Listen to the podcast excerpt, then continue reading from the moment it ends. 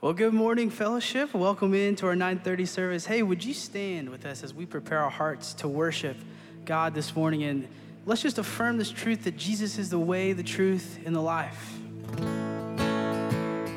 I believe you are the way, the truth,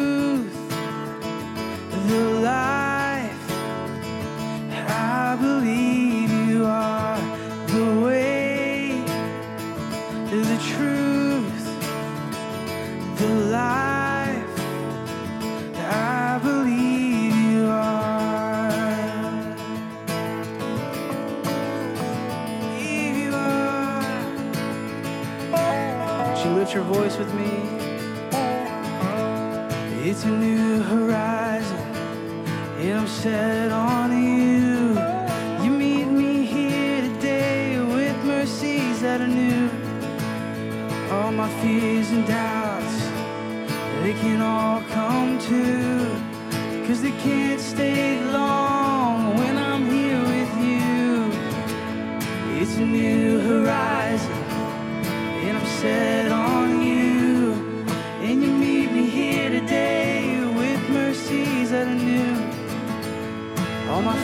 and doubts, they can all come true. Cause they can't stay long,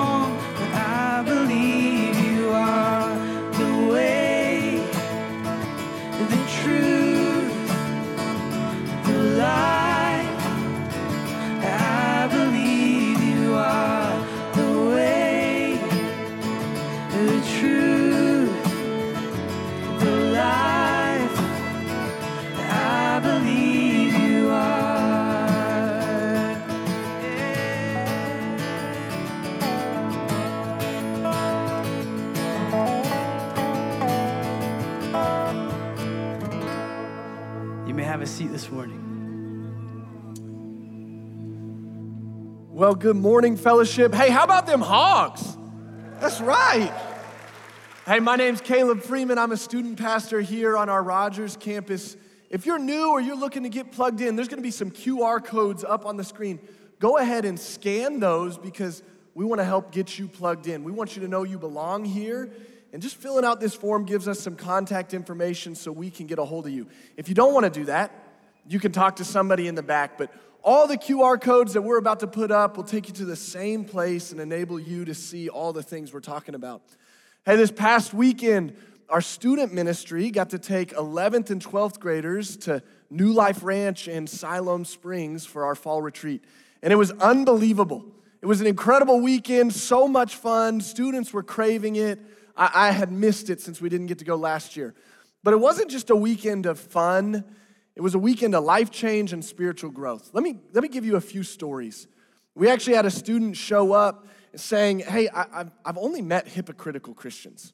I've never actually seen a believer who lives what they preach. And by the end of the weekend, this student was saying, I want to know more about what it means to follow Jesus because this is the first time I've seen somebody actually live out what they preach. And hearing that, I get excited for the student, but I also am so proud of the students that that person was interacting with, that they would live gospel oriented, Christ centered lives that display the truth of Jesus. We also had a student come out and be baptized by her father this weekend, getting to profess in front of her peers that she wants to follow after Jesus all the days of her life and she'll actively own her spiritual walk. I think one of the coolest stories from the weekend, we had someone come out and begin to celebrate with their small group that they were going to be adopted by the family that they've been living with. It's an unbelievable thing to celebrate adoption. And yet, by the end of the weekend, they were celebrating their second adoption into the family of God as they professed faith in Jesus as their Lord and Savior. And so, to all of you, I, I just want to say thanks because we've asked so many of you to pray for this retreat, pray for the time with students. And I believe the Lord answered your prayers. Thank you. When we want to raise students into godly young men and women together, and partnering with you all is a joy. Hey, for those of you who are seriously dating or engaged, I would love for you to check out our Merge Ministries. This is an awesome opportunity to begin to set up your soon to be marriage on some biblical foundations or with a healthy basis. And so, this is a small group course that takes place over a couple weeks. Signups are live until the 22nd. But my hope is that here at Fellowship, we would invest just, in much, just as much in our marriages as we would our wedding. And I think this course, this premarital setting, is a way to do just that. So if you're seriously dating, you're engaged, or looking for some type of premarital, check out our Merge Ministries. And to all of you, I, I, would encourage you to begin to look into all of our ministries because this is actually community kickoff week. I know most of you woke up and said, The Chiefs play today. That's what I'm excited about. You should be excited that your community group starts this week. And so, all of our adult community ministries are beginning this week. It's not too late to sign up for any of them. Again, you can scan this QR code or find somebody in the back. We would love to help you get plugged in. Hey, one more thing. Last week, we actually opened up a, a disaster relief portal on our website. Again, you can find it by scanning this QR code. And, and throughout the week, we sent donations directly to those affected by Ida in Louisiana. In fact, we're partnering with a church and a pastor in Louisiana. And I want to say thank you for your generosity. You guys have raised over $18,000, and every dollar goes directly to families in crisis. The Lord absolutely works in the midst of hardship, and I think it's really evident that the Lord is working through your generosity. So thank you. Before we begin to worship this morning, I'd love to ask you all to pray. And so I'm going to ask you guys to pray together, either with the person you came with maybe somebody next to you or by yourself. But I'd ask that you would pray for two things. One, for those affected by Ida, that the Lord would work in the lives, bring peace and restoration to those affected by it. And two, on this September 12th morning, let's take a moment and remember the lives lost in September 11th. And let's pray for those grieving the loss of September 11th. Let's pray for our country and the unity that's so desperately needed.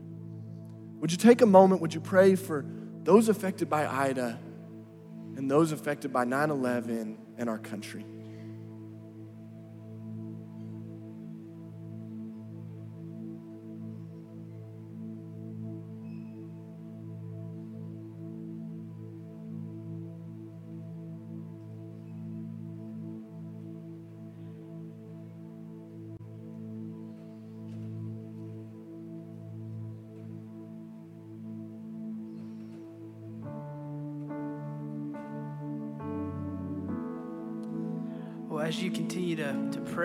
Invite you to stand this morning as we get to worship God Almighty this morning. And this song we're about to sing just affirms a few doctrines that we affirm as a church. We believe in God the Father, believe in Christ the Son. So, this is an opportunity to proclaim these beliefs as a group this morning. Would you sing this with me? Our Father everlasting, the all creating one God Almighty. And through your Holy Spirit, conceiving Christ the Son, Jesus our Savior. I believe. I believe in God our Father. I believe in Christ the Son. I believe in the Holy Spirit our God is three in one. I believe in the resurrection, that we will rise again.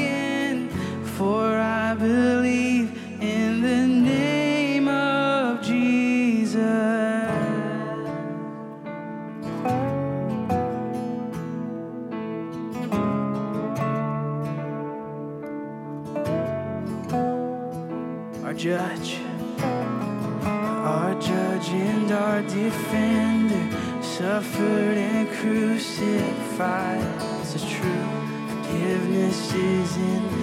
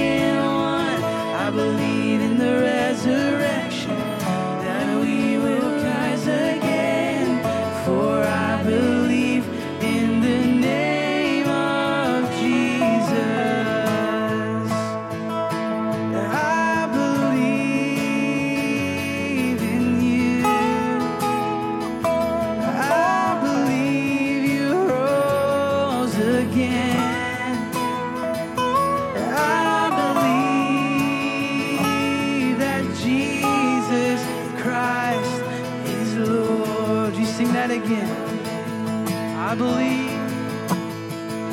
Cause I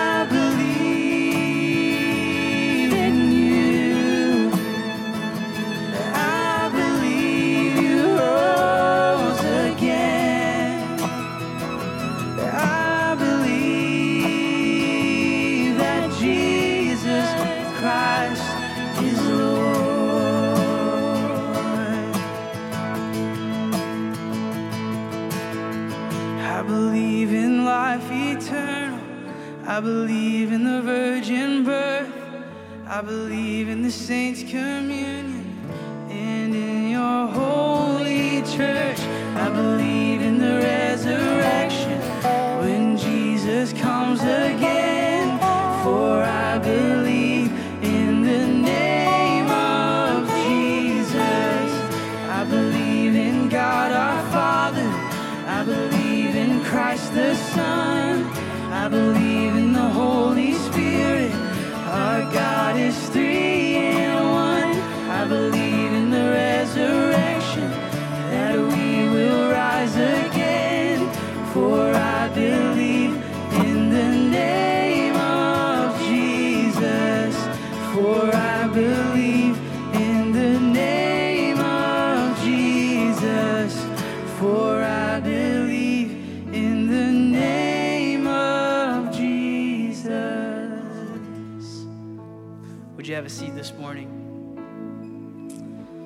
Well, for those of you who don't know me, my name's Kyle Jackson, and I'm one of the worship pastors here, Fellowship Rogers.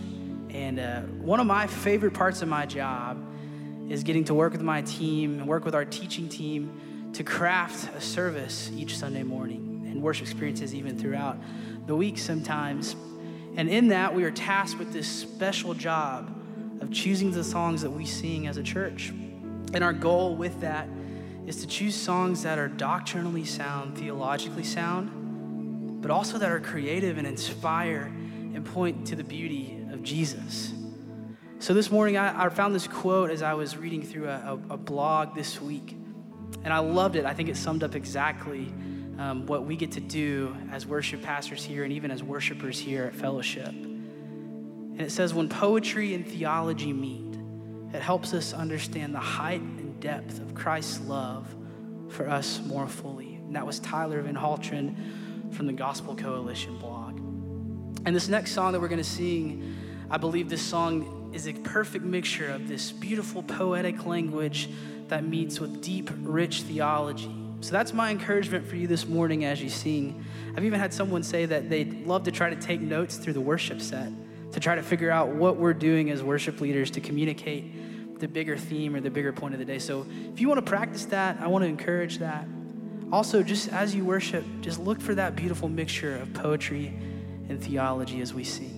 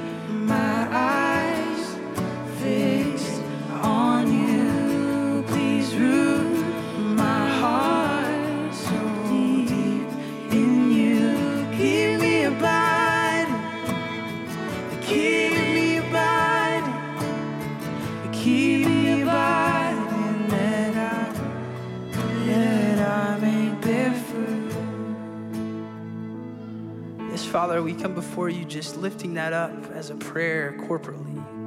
That we would be a church that longs to abide in you as we learn to decipher and learn how to properly and correctly study your holy word. We ask, Lord, that you would soften our hearts this morning, Lord, uncallous what we may have come in with calluses on, Father. Spirit, would you move in our souls and our hearts to where we don't leave the room the same this morning, Father, but we leave changed, living for you and your gospel and who you've called us to be. Jesus, we love you. We pray these things in your name. Amen.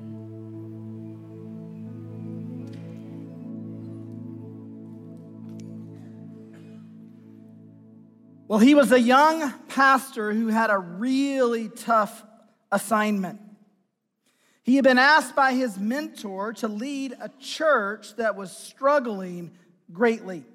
This church was located in a city that was famous for its spirituality, but they didn't worship Jesus. They were worshipers of a pagan fertility goddess named Artemis. In fact, her temple was the city's most famous landmark, it dominated the town's landscape. It was actually the largest temple in the known world and a destination for thousands who would come to visit the city to participate in this cult worship every year. And their worship was grotesque.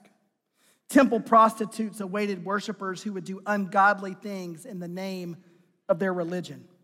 Now, many people in the city were members of this cult, and the rest were devoted to the temple and her goddess because of the revenue that the visiting worshipers brought to their city. So, needless to say, sharing Christ and doing church in this city was very difficult. And not just because of the religious undercurrents, there were also adverse political, even philosophical conditions as well.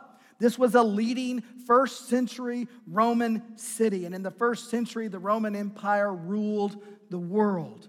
The Romans were not known as worshipers of the Creator God. They were very proud of their, their wealth. They were proud of their architectural and educational and, and philosophical advancements. They weren't too interested in the scriptures or the so called Savior. In fact, if they worshiped anyone, it was their governmental leader, Caesar. So, this young pastor had a tough assignment in a tough culture, and to top it all off, there were even difficulties within his own church as well. Some of his fellow teachers had gone astray. They were teaching some strange things. Leadership structures and roles were becoming blurred. The scriptures were being misinterpreted. And regularly, people were not just leaving the church, they were leaving the faith. It was a hard assignment, all uphill with no rest routinely difficult, regularly problematic. So, in the midst of this struggle, in the midst of this adversity, this young pastor received a letter from his mentor.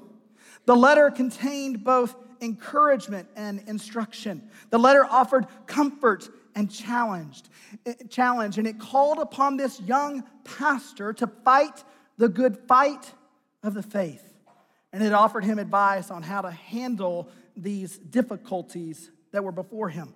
And guess what? We have the letter. Open your Bibles this morning to the book of First Timothy. Today we begin our fall teaching series on this New Testament letter. This book is one of three pastoral epistles in your New Testament. It is six chapters in length, and we will cover it in 10 weeks beginning today and running all the way through to Thanksgiving. And we have produced a study guide to accompany you on the journey. So please bring these with you to church. The passage will be in there. There's room for you to take notes. Um, in fact, today we are on page 14. Does anybody need a guide or a pen?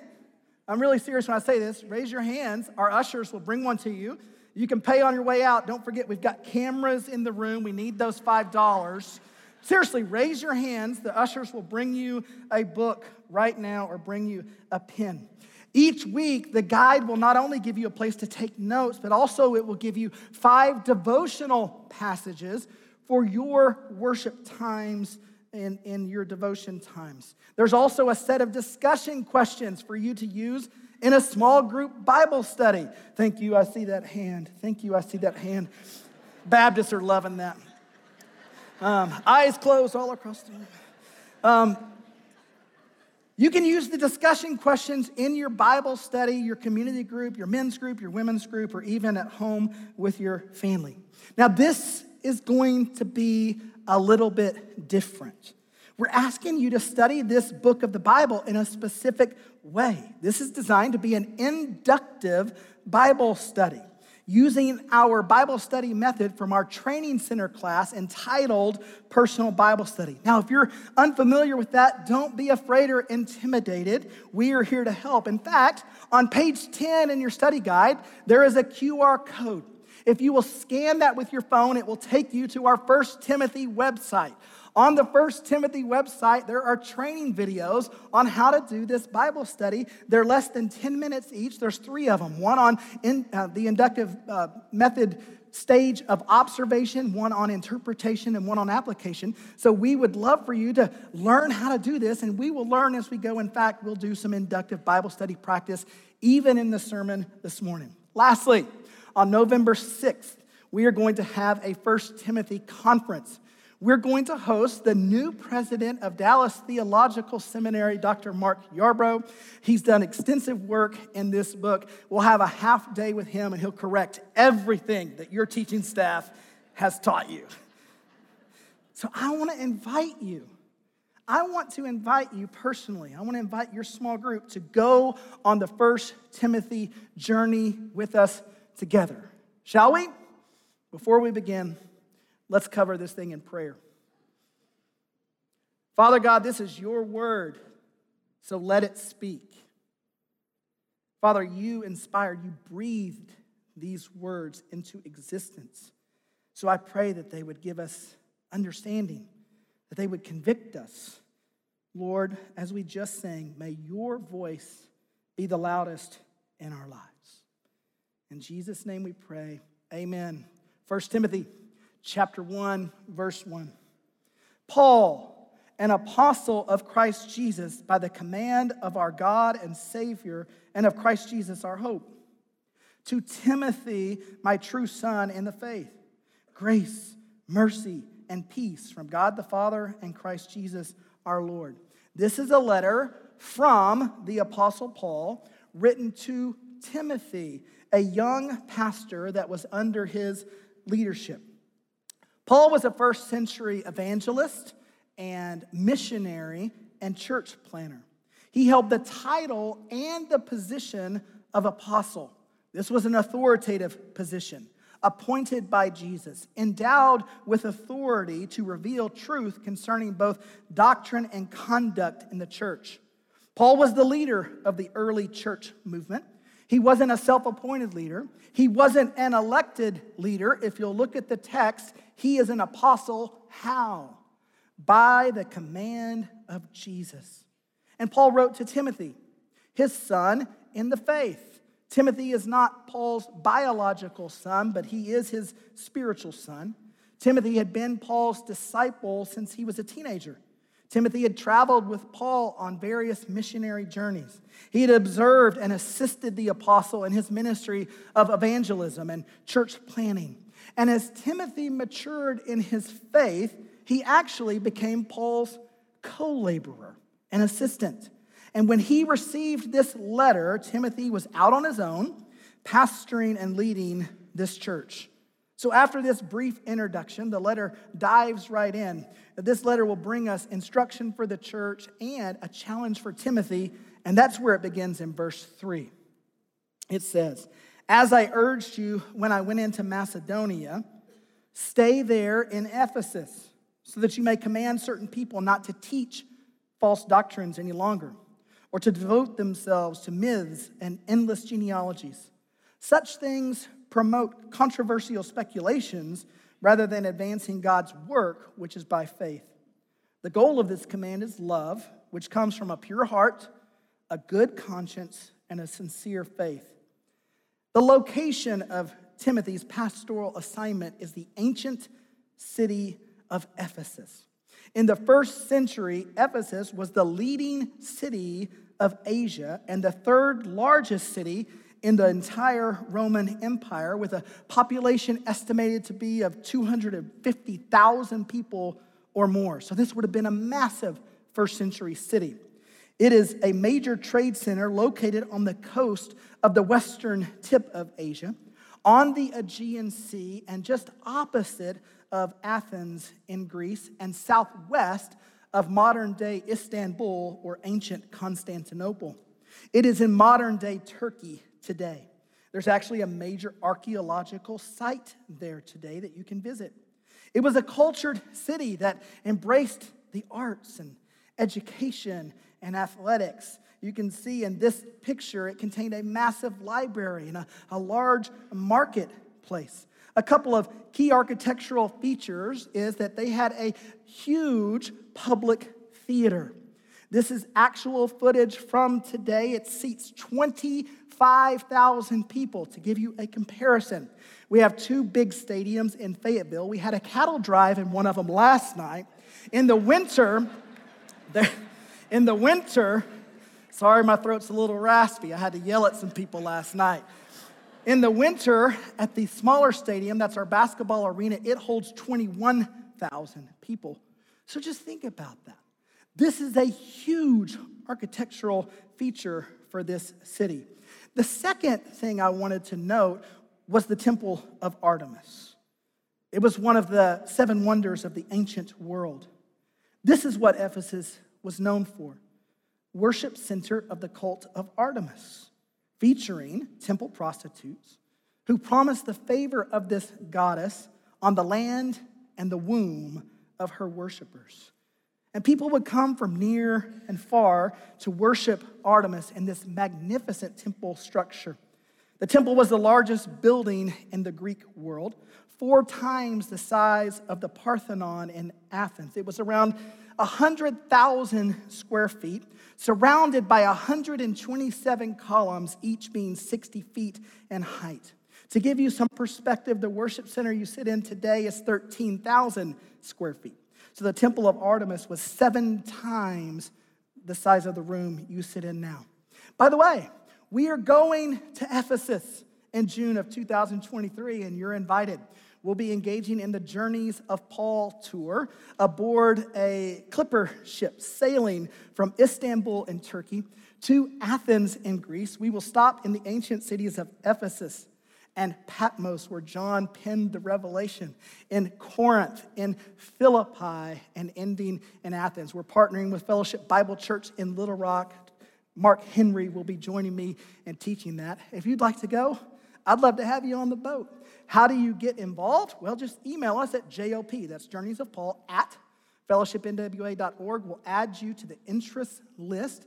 We actually have an informational meeting this Thursday night at 6 p.m. in the Training Center Chapel, so roll out and hear about our trip. Now, Paul visited Ephesus on his third missionary journey, and then he ended up staying there for over two years, teaching and discipling and he planted a church before he left. The scriptures tell us that there would be resistance and adversity that would arise from within this church. In fact, before the Apostle Paul departed from Ephesus, he predicted it. Look at Acts chapter 20. In verse 17, he calls for the elders from the church at Ephesus. He delivers his message in verse 28. He said, Keep watch over yourselves and all the flock of which the Holy Spirit has made you overseers. Be shepherds of the church of God, which he bought with his own blood.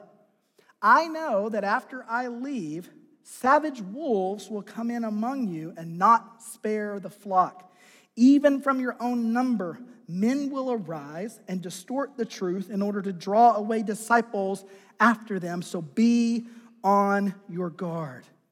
And this is exactly what happened. As Paul predicted, false teachers arose within the church at Ephesus and tried to confuse those who gathered there. Back to 1 Timothy chapter 1, hear it again. As I urged you when I went to Macedonia, stay there in Ephesus so that you may command certain people not to teach false doctrines any longer or to devote themselves to myths and endless genealogies. Such things provoke controversial speculations rather than advancing God's work.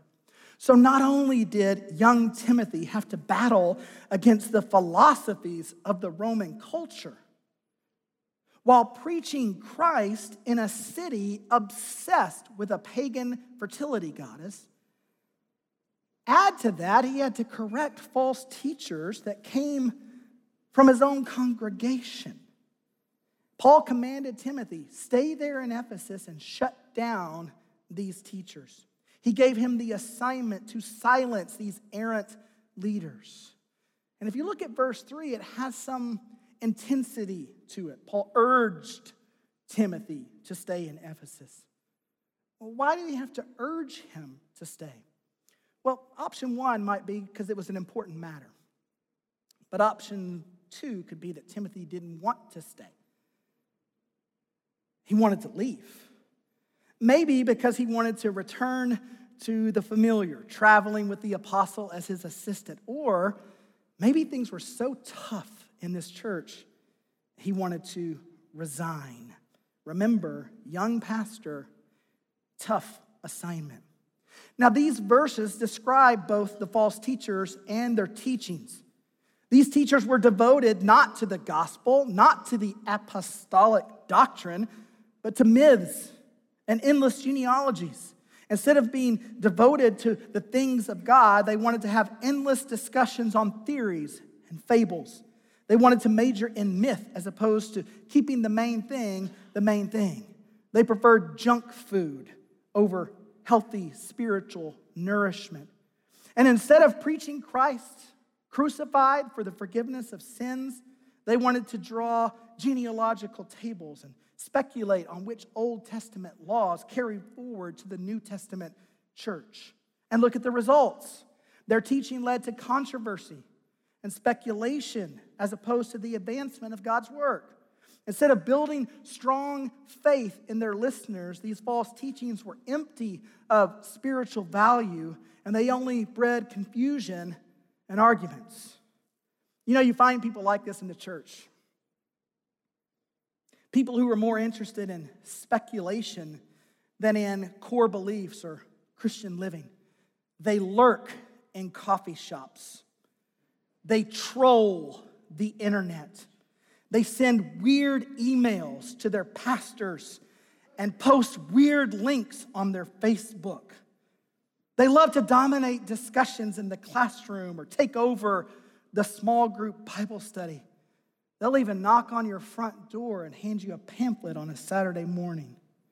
They focus on obscure verses, prophetical theories, and what if situations.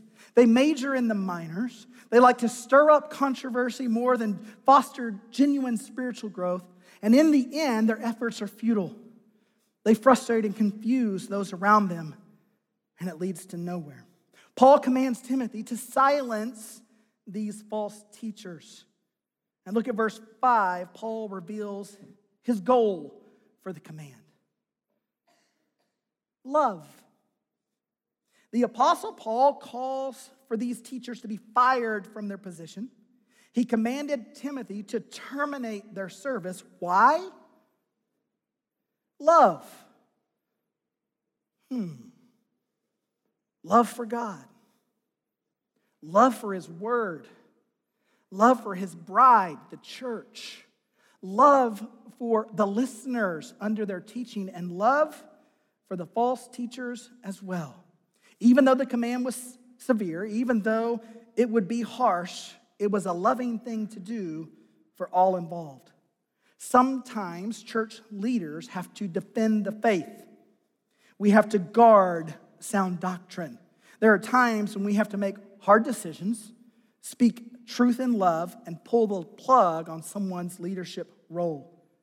But you do so with the right motivation. Look at the end of verse 5. Paul says, I do this out of a pure heart, with a good conscience, and a sincere faith. Let me stop right there. This is a grid to hold on to. If you ever feel like that you need to check someone, that you need to criticize someone's spirituality, that you need to confront someone's content, run it through this grid. Is your goal love? That's the end goal. And what's your heart motivation? Do you have a pure heart, a good conscience, and a sincere faith? We try to start in the right place, motivation, and end in the right place, unity and love. Well, look at verses six and seven. These false teachers had actually abandoned these virtues. It says, Some have departed from these pure heart, good conscience, sincere faith, seeking the goal of love, and have turned to meaningless talk. They want to be teachers of the law, but they do not know what they are talking about or what they so confidently affirm. These teachers had lost their way, they had departed from the faith. They were just as confused on the inside as their words sounded on the outside. They had turned away from sound doctrine and towards meaningless talk. They were peddling worthless curiosities, teaching content that was void of any spiritual value. They wanted a teaching position more than they wanted to be sound teachers. They wanted to be in the spotlight more than they wanted God's approval. They wanted to be respected more than they wanted to be accurate. And Paul said in a leg sweeping statement, they don't even know what they're talking about. Even though they teach with confidence, they do so out of ignorance. Remember this that volume and word count are not indicators of accuracy. Just because someone says something confidently or eloquently, it does not mean that it's true. You know, I think over the last few months and maybe even the last few years, we've seen many people confidently affirm things that they may not know much about. And I'm not necessarily re- referencing spiritual things, although they've spiritualized them. People have confidently and loudly shared their opinions on all kinds of things, from politics and race to immigration and refugees to medicines and vaccines. And it's very possible that they absolutely have no idea what they're talking about, but they've read a blog post or watched a YouTube video or seen a Netflix series, and then voila, they've become experts who've done their research.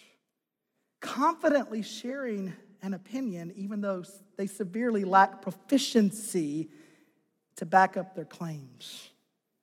Apply that to the first century.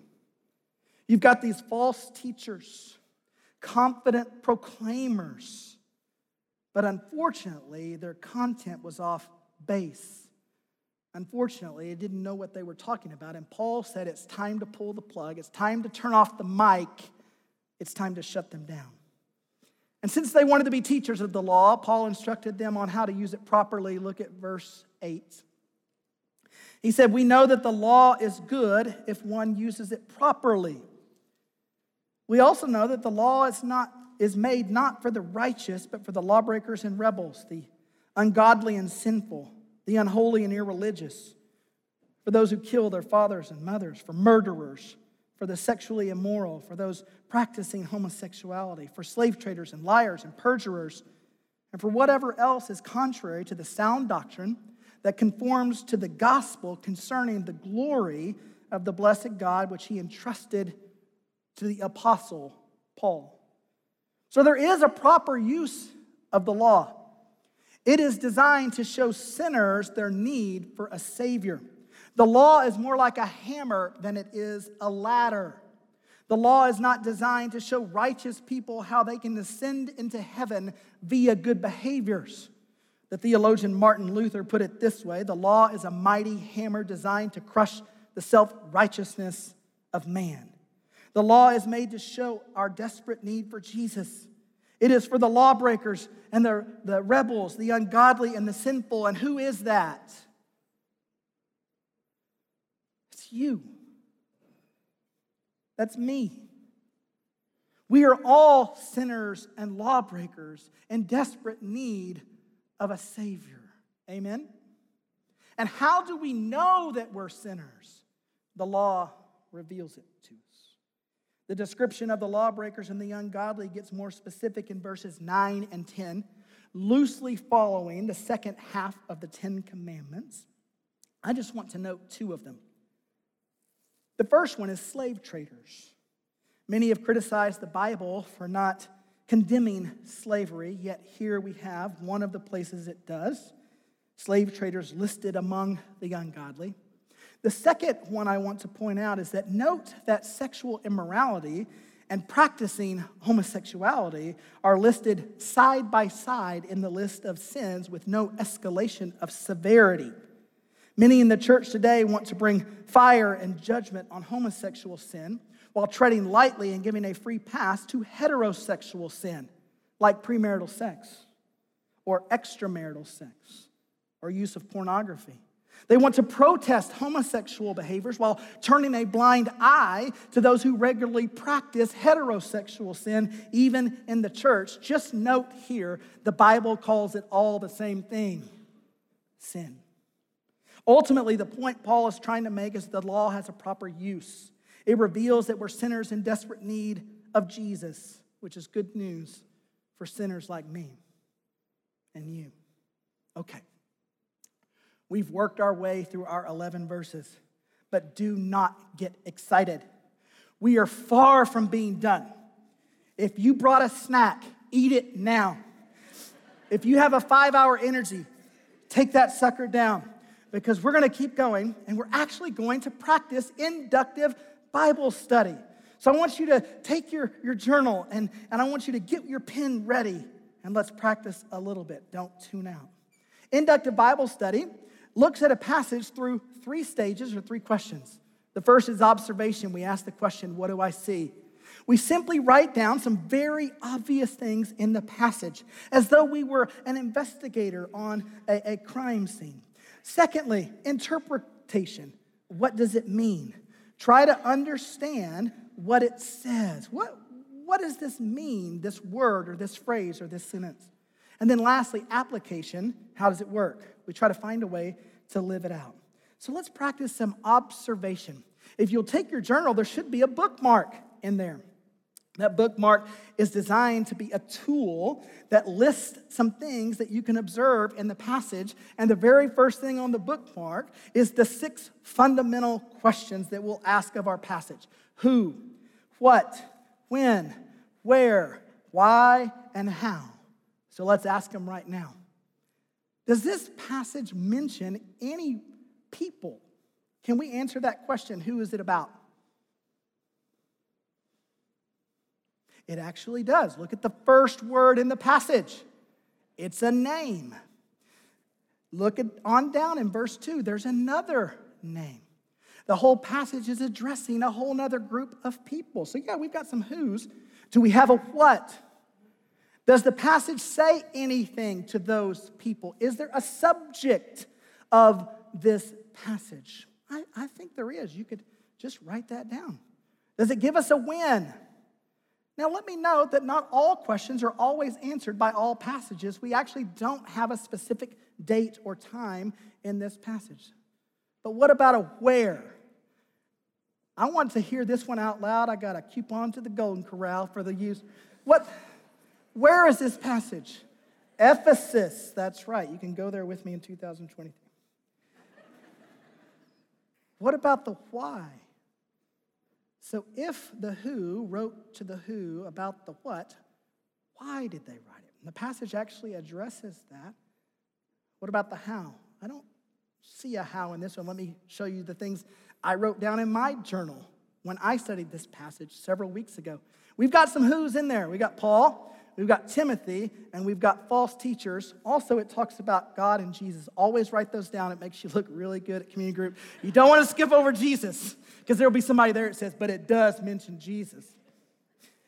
Secondly, the what? The what? Paul wrote to Timothy to command him to silence these false teachers. We have a very strong what in this passage. We don't have a when, although if you're a Bible scholar, a Pauline scholar, you might say, okay, I kind of know where we're at after the third missionary journey and that kind of thing. But the passage doesn't say it, so skip that question. We've got the where, Ephesus, and we have the why. Why does Paul want to silence the false teachers? Because their words do not promote the work of God. It's meaningless speculation. Now, was that hard? Was that hard? So that's what you'll do each week. I actually do this for fun. This is my hobby. I love to do inductive Bible study, and I'm going to do it along with you. I just make observations. You'll note there are other observations on the bookmark. I'll point out four. One is just are there any key words? Key words kind of tell you what the passage is about. Are there any words that are repeated over and over? Is there a cause and effect relationship noted in the passage? Or are there any comparisons and contrasts? And in fact, all of these things are there. As I started thinking through what are the key words in this passage, I really got in there and thought about the description of the false teachers and teachings. In fact, I think the whole passage is about that. It seems like most of the words go back to either the false teachers or the false teachings. So I kind of noted that's the key term. I saw a little bit of repetition. Did y'all see any repetition in there? You see the, the words repeated doctrine a couple of times, teach or teaching a couple of times, command a couple of times, talk or talking a couple of times, and faith a couple of times. If you just were to put those together, you've got a picture of what the passage is about. This is about the content of the faith and what is being taught about it.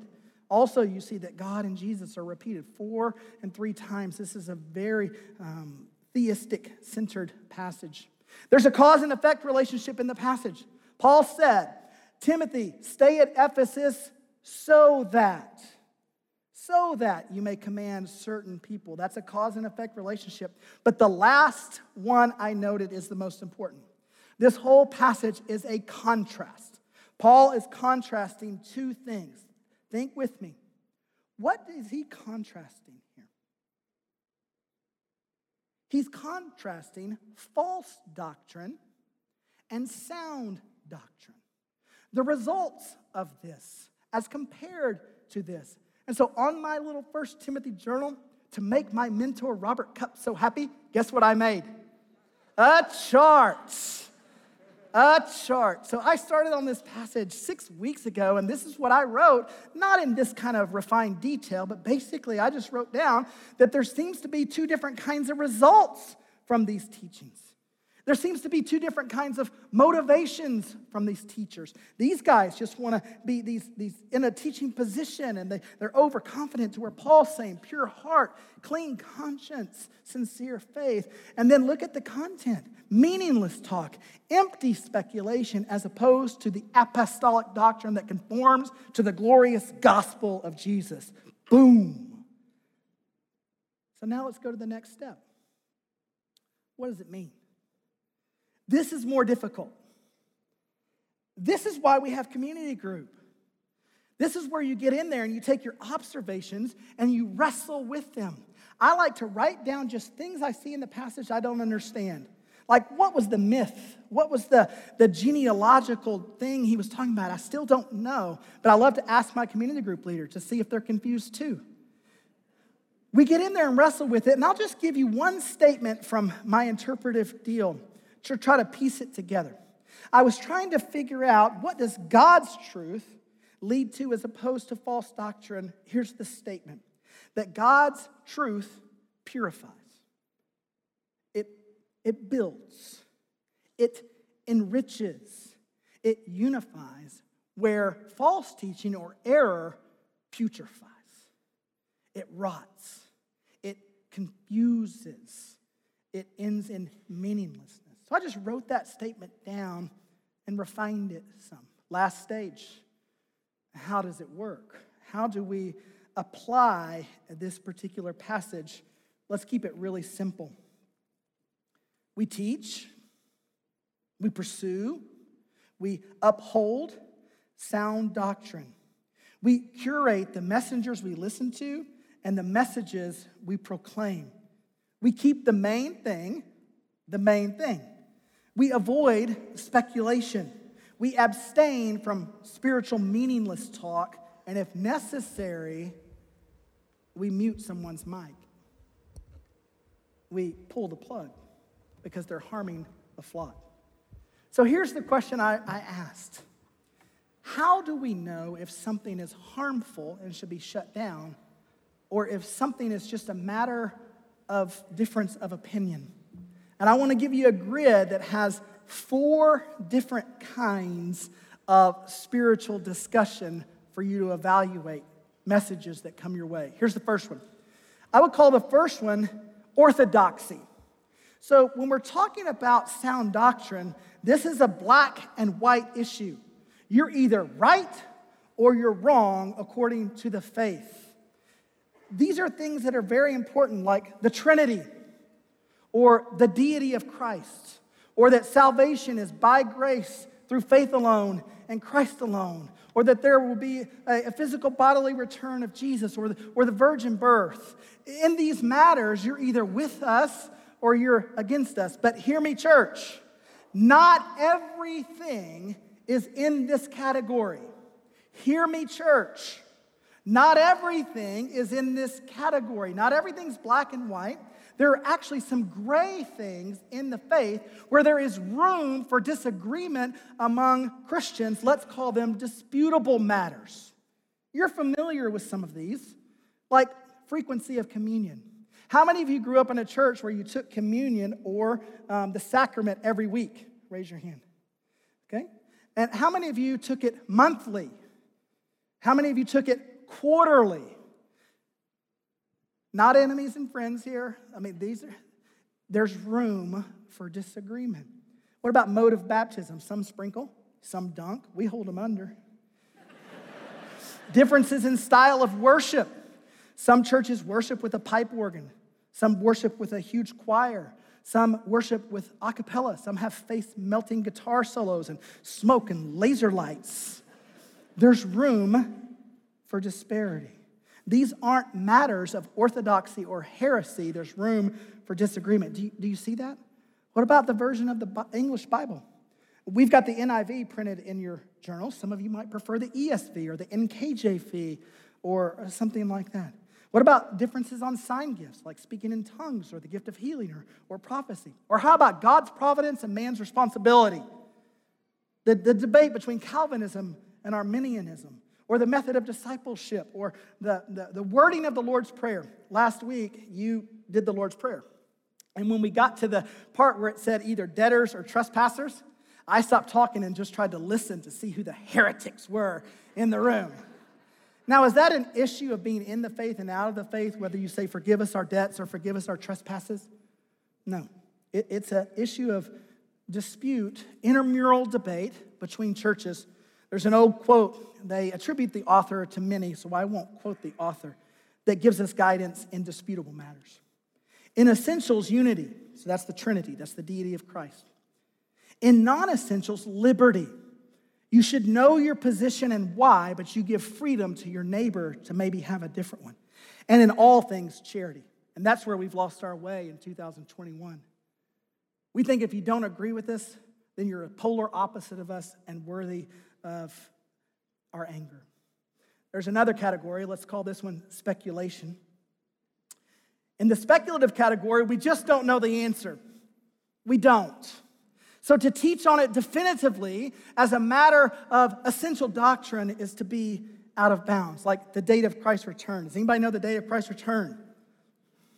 A lot of people have written books about it or what the mark of the beast is. People love to talk about that. Or what the role of Israel is in current or future affairs, or whether something was an angelic um, appearance, or whether Satan causes infertility or migraines, or the loss of job, or the earthquake, earthquake or dinosaurs. Everybody wants to talk about dinosaurs, or what the nature will be of the tribulation or the rapture. But then there are people who are a lot weirder than that. I call them super speculators. These are people who are highly caffeinated. They um, get borderline weird at times, and they want to talk about aliens and microchips and numerology and QAnon and deep state. And I unfriended all of you on Facebook. They want to name the Antichrist, and in these things, we just don't know. So, to teach definitively and require it to be in the faith is where these speculators in the first century got out of bounds. Here's what I know God's truth purifies, it builds, it enriches. Error rots, it putrefies. I'll give you two application questions for today. Messenger, who are you listening to? Are they accurate? Are they reliable? What's your source for wisdom? Does it conform to the gospel of Jesus? And then, message. What are you proclaiming? What's coming from your life, your mouth, your keyboard? And is it Christ honoring? Fellowship, let's live this stuff out. Would you pray with me?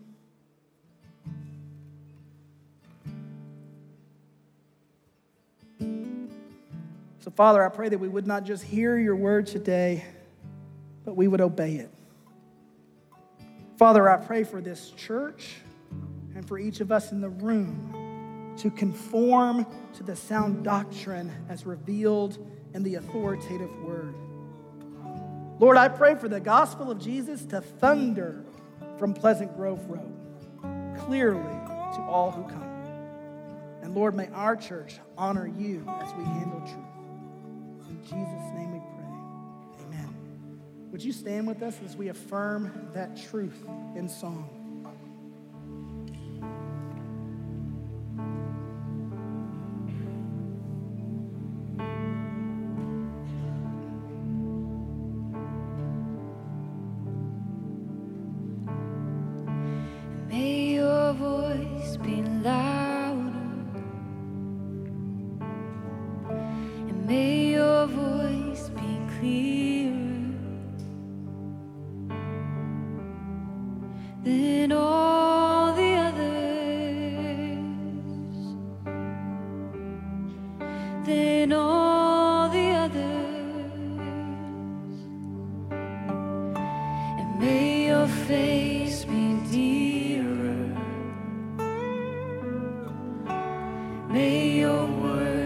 Words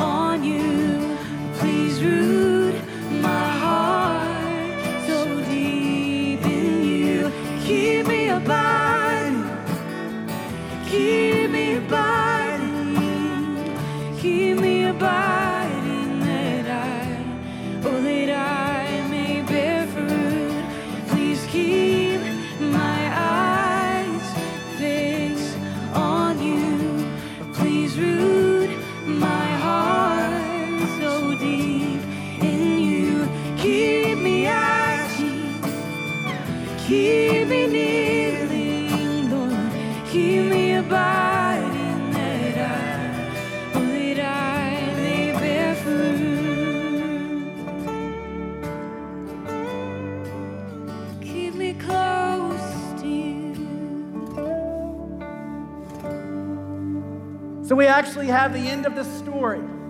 How did Timothy do in Ephesus handling these false teachers? We have another letter. This one from Jesus to the church at Ephesus, found in Revelation chapter 2. It says, To the angel of the church at Ephesus, write, These are the words who hold the seven stars in his right hand and walks among the golden, seven golden lampstands. I know your deeds, your hard work, and your perseverance. Here's what happened. I know that you cannot tolerate wicked people, that's the false teachers that you have tested those who claim to be apostles but are not, and you found them false. You have persevered, you have endured hardships for my name, and you have not grown weary. May what was true of them be true of us today. Fellowship, I'm so glad you joined us today. If you need prayer, we've got the hills in our prayer room today. We'd love to pray for you. Have a great week. We'll see you next week.